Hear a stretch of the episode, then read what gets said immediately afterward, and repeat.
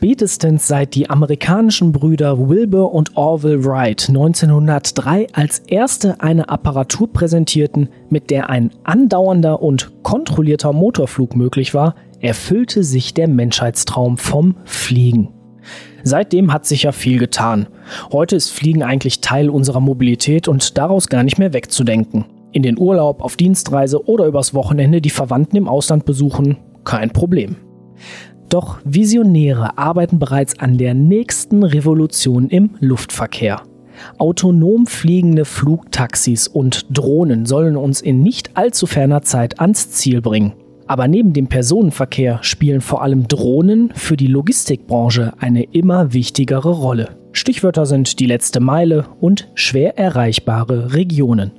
Und ein deutsches Startup spielt dabei ganz vorne mit. Welches? Das erfahren Sie diesmal. Ich bin Matthias Rutkowski. Servus und Hallo. So klingt Wirtschaft. Zukunftsthemen für Unternehmen. Ein Podcast der Solutions bei Handelsblatt. Aus Weiterstadt bei Darmstadt ist mir der CEO des Lieferdrohnen-Startups Wingcopter zugeschaltet. Hallo Tom Plümmer.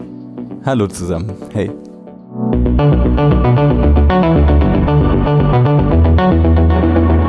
Tom, auf der ganzen Welt arbeiten Firmen ja an verschiedenen Drohnentypen, auch in eurem Bereich der Logistikbranche. Viele kennen es vielleicht auch aus dem Hobbybereich. Drohnen machen dann meist diese schicken Fotos oder Videos, die dann gerne auch mal in sozialen Medien geteilt werden. Aber das Image der Drohnentechnologie allgemein ist ja relativ, ich würde mal sagen, negativ behaftet. Denn Drohnen an und für sich kennt man ja vor allem aus militärischen Einsatzzwecken. Ihr tüftelt aber an einem vielversprechenderen Einsatzbereich eurer Drohne. Was ist nun der Ansatz bei Wingcopter? Also grundsätzlich, der Tüftler bei uns ist der Jonathan. Ich muss da die, die Credits an ihn übergeben. Der hat 2012 schon überlegt, wie man vielleicht zwei Drohnentypen in einem verbinden kann. Also wirklich äh, von der sein Engineering-Background genutzt, hat in dem Bereich Leichtbau, Aerodynamik äh, an der TU Darmstadt studiert da war schon viel vorgegeben und er hat im Endeffekt ja überlegt, wie kann man die Drohnen nochmal revolutionieren. Da gab es ja schon ein paar erste sehr, sehr spannende Drohnen, die Multicopter, die man so kennt, die sehen ein bisschen aus wie Spinnen. Viele Leute haben auch Angst davor. Das Image war 2012 auch noch extrem schlecht, weil die ganze Technik aus dem Militärischen kommt. Ähm, was wir auch genau ändern wollen, das ist ein Ansatz bei Wingcopter, dass wir rein humanitär und kommerziell und nicht militärische Drohnen bauen, weil wir haben die Vision mit Drohnenlösungen Leben zu verbessern und zu retten. Dann blicken wir einmal genauer auf eure Technologie, sprich in den Maschinenraum, sofern man das überhaupt bei einer Drohne sagen kann. Was unterscheidet eure Wingcopter-Drohne von den Modellen, die es bereits von anderen Mitstreitern auf dem Markt gibt? Ursprung der Idee war wirklich Jonathan, der gesagt hat, zwei Drohnentypen in einem zu verbinden, sprich diese Vorteile dieses Multicopters, der senkrecht überall starten kann auf kleinstem Raum ohne Infrastruktur. Und dann aber diese langen Strecken wie ein Flugzeug, weil er hat selber Segelflugzeuge in der Zeit gebaut damals. Ähm, und im Endeffekt hat er ja gesagt, diese Reichweiten, die Segelflugzeuge haben, ähm, das, das, das Gleiten, äh, das effiziente Fliegen auf langen Strecken, das ist eigentlich, was eine Drohne wirklich können müsste. Und das kombiniert senkrecht starten ohne Infrastruktur und langes Fliegen auf langen Strecken. Dafür braucht man eben noch Flügel. Und dann kam er auf die Idee, einen sogenannten, und das ist die Kerninnovation des Wingcopters, und das ist, was uns auch, um deine Frage zu beantworten, äh, unterscheidet von vielen, vielen anderen und von den herkömmlichen Drohnen. Äh, er hat den sogenannten Schwenkrotormechanismus erfunden, also einen Rotor, der wie ja beim Start wie bei einem Helikopter nach oben steht und damit diesen Auftrieb generiert und äh, die Drohne auch schweben lassen kann.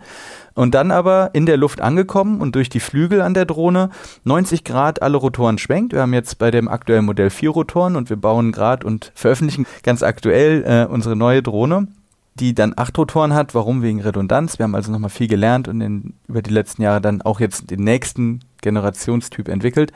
Aber ja, die Kerninnovation ist dieser besondere Rotor, der stabilisiert die Drohne in Wind, der bringt sie auf unglaubliche Reichweite mit einer Akkuladung über 100 Kilometer weit, kann er fliegen bis zu 240 km/h. Wir haben den Guinness World Record für die schnellste Tiltrotor-Drohne der Welt und wir haben eben dann auch sehr große Zuladungen, die wir unten dranhängen können und auf sehr lange Strecken äh, liefern können. Und das macht uns zur idealen Lieferdrohne weltweit gesehen.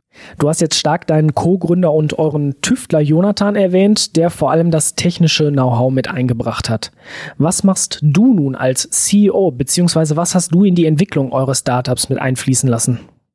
Ich habe dann die Partnerschaften reingebracht, das Business Development und wir haben viel auch im humanitären Bereich gepartnert, haben äh, mit verschiedenen großen Corporates, aber auch mit zum Beispiel UNICEF Hilfsprojekte gestartet und liefern eben viele Sachen im medizinischen Bereich, also Blutkonserven, Impfstoffe. Ähm, mit UNICEF haben wir 19 verschiedene Dörfer mit Kinderimpfungen beliefert und das innerhalb von weniger Zeit, während vorher Leute sieben Stunden gelaufen sind in ein Dorf, können wir in fünf Minuten die Sachen hinliefern und die Kühlkette intakt halten. Und das alles war, weil ich im FSJ in Ghana war, in, in Afrika quasi zwei Jahre gelebt habe und diesen, diesen Background mitgebracht habe, dieses, was passiert, wenn eine Infrastruktur nicht vorhanden ist, wenn Kühlketten nicht funktionieren. Das war meine Motivation mit reinzubringen. Und Jonathans super effiziente Technologie und mein, ich sag mal, Wunsch, das im humanitären, sozialen einzusetzen, um wirklich Kühlketten, Lieferketten zu verbessern, auch gerade in Entwicklungsländern, in su super rural areas, also sehr ländlichen Regionen, das war dann mein, mein, mein Part und dann haben wir uns eben zusammengetan, 2015, ja, wortwörtlich sind wir da durchgestartet und die Firma jetzt bis auf, ja, jetzt sind wir 120 Leute, haben äh, sogar Investments erhalten zuletzt. Ja, und so schließen wir den Kreis jetzt vielleicht und ich beende meine lange Antwort. Der Drohnenmarkt ist ja relativ groß und in vielen Bereichen ja anscheinend auch sehr lukrativ bewertet. Einige Mitstreiterfirmen haben ja jüngst durch Börsengänge oder Finanzierungsrunden für Aufsehen gesorgt. Warum legt ihr euren Fokus auf eine Lieferdrohne mit humanitären Einsatzmöglichkeiten und wie seid ihr überhaupt dahin gekommen? Wenn man sich den globalen Markt anguckt, war ursprünglich äh, Vermessung, Inspektion ein großes Thema. Damit hatten wir auch angefangen. Wir haben auch Sensoren unter den Wingcopter gehängt. Aber dann halt gemerkt, ähm, das war wichtig zum, zum Starten. Wenn man Bootstrap so ein Startup aufbaut von null und kein Funding am Anfang hat, dann ist es super wichtig, dass man Umsätze generiert. Grundsätzlich ist das wichtig, aber gerade in den ersten Tagen haben wir ziemlich viel Customization gemacht, alles angeboten und dann uns aber auf diese Kernvision fokussiert, wie können wir wirklich Gutes tun mit der Drohne äh, und haben da dies, das Drone Delivery eben gesehen als stärkstes Mittel, um, um was zu bewirken. Ähm, und das haben wir jetzt voll fokussiert und sind eigentlich zu einer, ja, zum einen zu, verkaufen wir diese, diese Drohnen, zum anderen äh, bieten wir auch mittlerweile den Service an und helfen eben zum Beispiel Hilfsorganisationen, ähm, ihre Supply Chain zu verbessern oder ihre Lieferketten auszubauen durch unsere Drohnen. Dann tauchen wir einmal konkret in eure bisherigen Use Cases, sprich Anwendungsfälle ein. Euch ist das Humanitäre wichtig, du erwähntest auch dein freiwilliges soziales Jahr in Ghana und eine Kooperation mit UNICEF. Was verändert nun eure Wingcopter-Lieferdrohne im Rahmen dieser Projekte? Also uns ist das Humanitäre ähm, super wichtig, wie du, wie du gerade schon gesagt hast. Äh, Im Endeffekt sehen wir auch darin ähm, die Möglichkeit, kommerziellen Erfolg und, und Gutes, also wirklich Leben retten, verbessern, zu verbinden. Das haben wir ja eben schon aktiv geschafft. Also das eine waren die Lieferungen ähm, in, auf pazifischen Inseln, im, also Vanuatu, ein Inselstaat. Da haben wir gezeigt eben, dass man sehr schnell in diese abgelegenen Dörfer fliegen kann, on demand, also wirklich auf Abruf einer Krankenschwester, die merkt, dass die Vorräte zu Ende gehen. Normalerweise musste jemand da über mehrere Stunden hinlaufen, weil es keine Straßen gab, äh, durch den Dschungel durch. Und die Drohne hat das eben komplett verbessert und das zeigt, dass man da schon darauf aufbauen kann. In dem Sinne ähm, wird es dann auch die Bereitschaft immer mehr geben, dass man für diesen Dienst, für diesen äh, Drohnenlieferservice auch bezahlt, weil es einfach ja bis hin zu Leben rettet. Ähm, oder zumindest äh, komplexe Aufgaben deutlich einfacher und, und schneller zu bewältigen ähm, möglich wird, ja. Ein Projekt, das unter anderem auch von der Bundesregierung gefördert wurde, ist euer Engagement mit der Gesellschaft für internationale Zusammenarbeit in Malawi. Dort macht ihr ja auch mehr als nur per Drohne lebenswichtige Güter auszuliefern. Die haben einen Drohnenkorridor dort äh, erlaubt, äh, aufgebaut. Ähm, die Regierung hat, das, hat dem zugestimmt, äh, mit UNICEF zusammen und eine Art Schule. Und das ist was, was jetzt wirklich nochmal einen Schritt weiter geht, über das reine Drohnenliefern hinaus dass wir auch ähm, jetzt in das Teilen von oder das Weitergeben von, von Bildung, weil es ist ein Milliardenmarkt, der hier entsteht. Es ist wirklich eine riesengroße Möglichkeit mit Drohnen äh, von Logistik bis hin zur Mobilität, äh, das alles zu revolutionieren. Nur wenn man das Wissen nicht hat, wie man die Drohnen bedient, wie man sie baut, wie man sie wartet, dann kann man daran gar nicht partizipieren an dieser großen neuen, ja eigentlich Wirtschaftsmöglichkeit, die, die da einem Land ge ge geboten wird.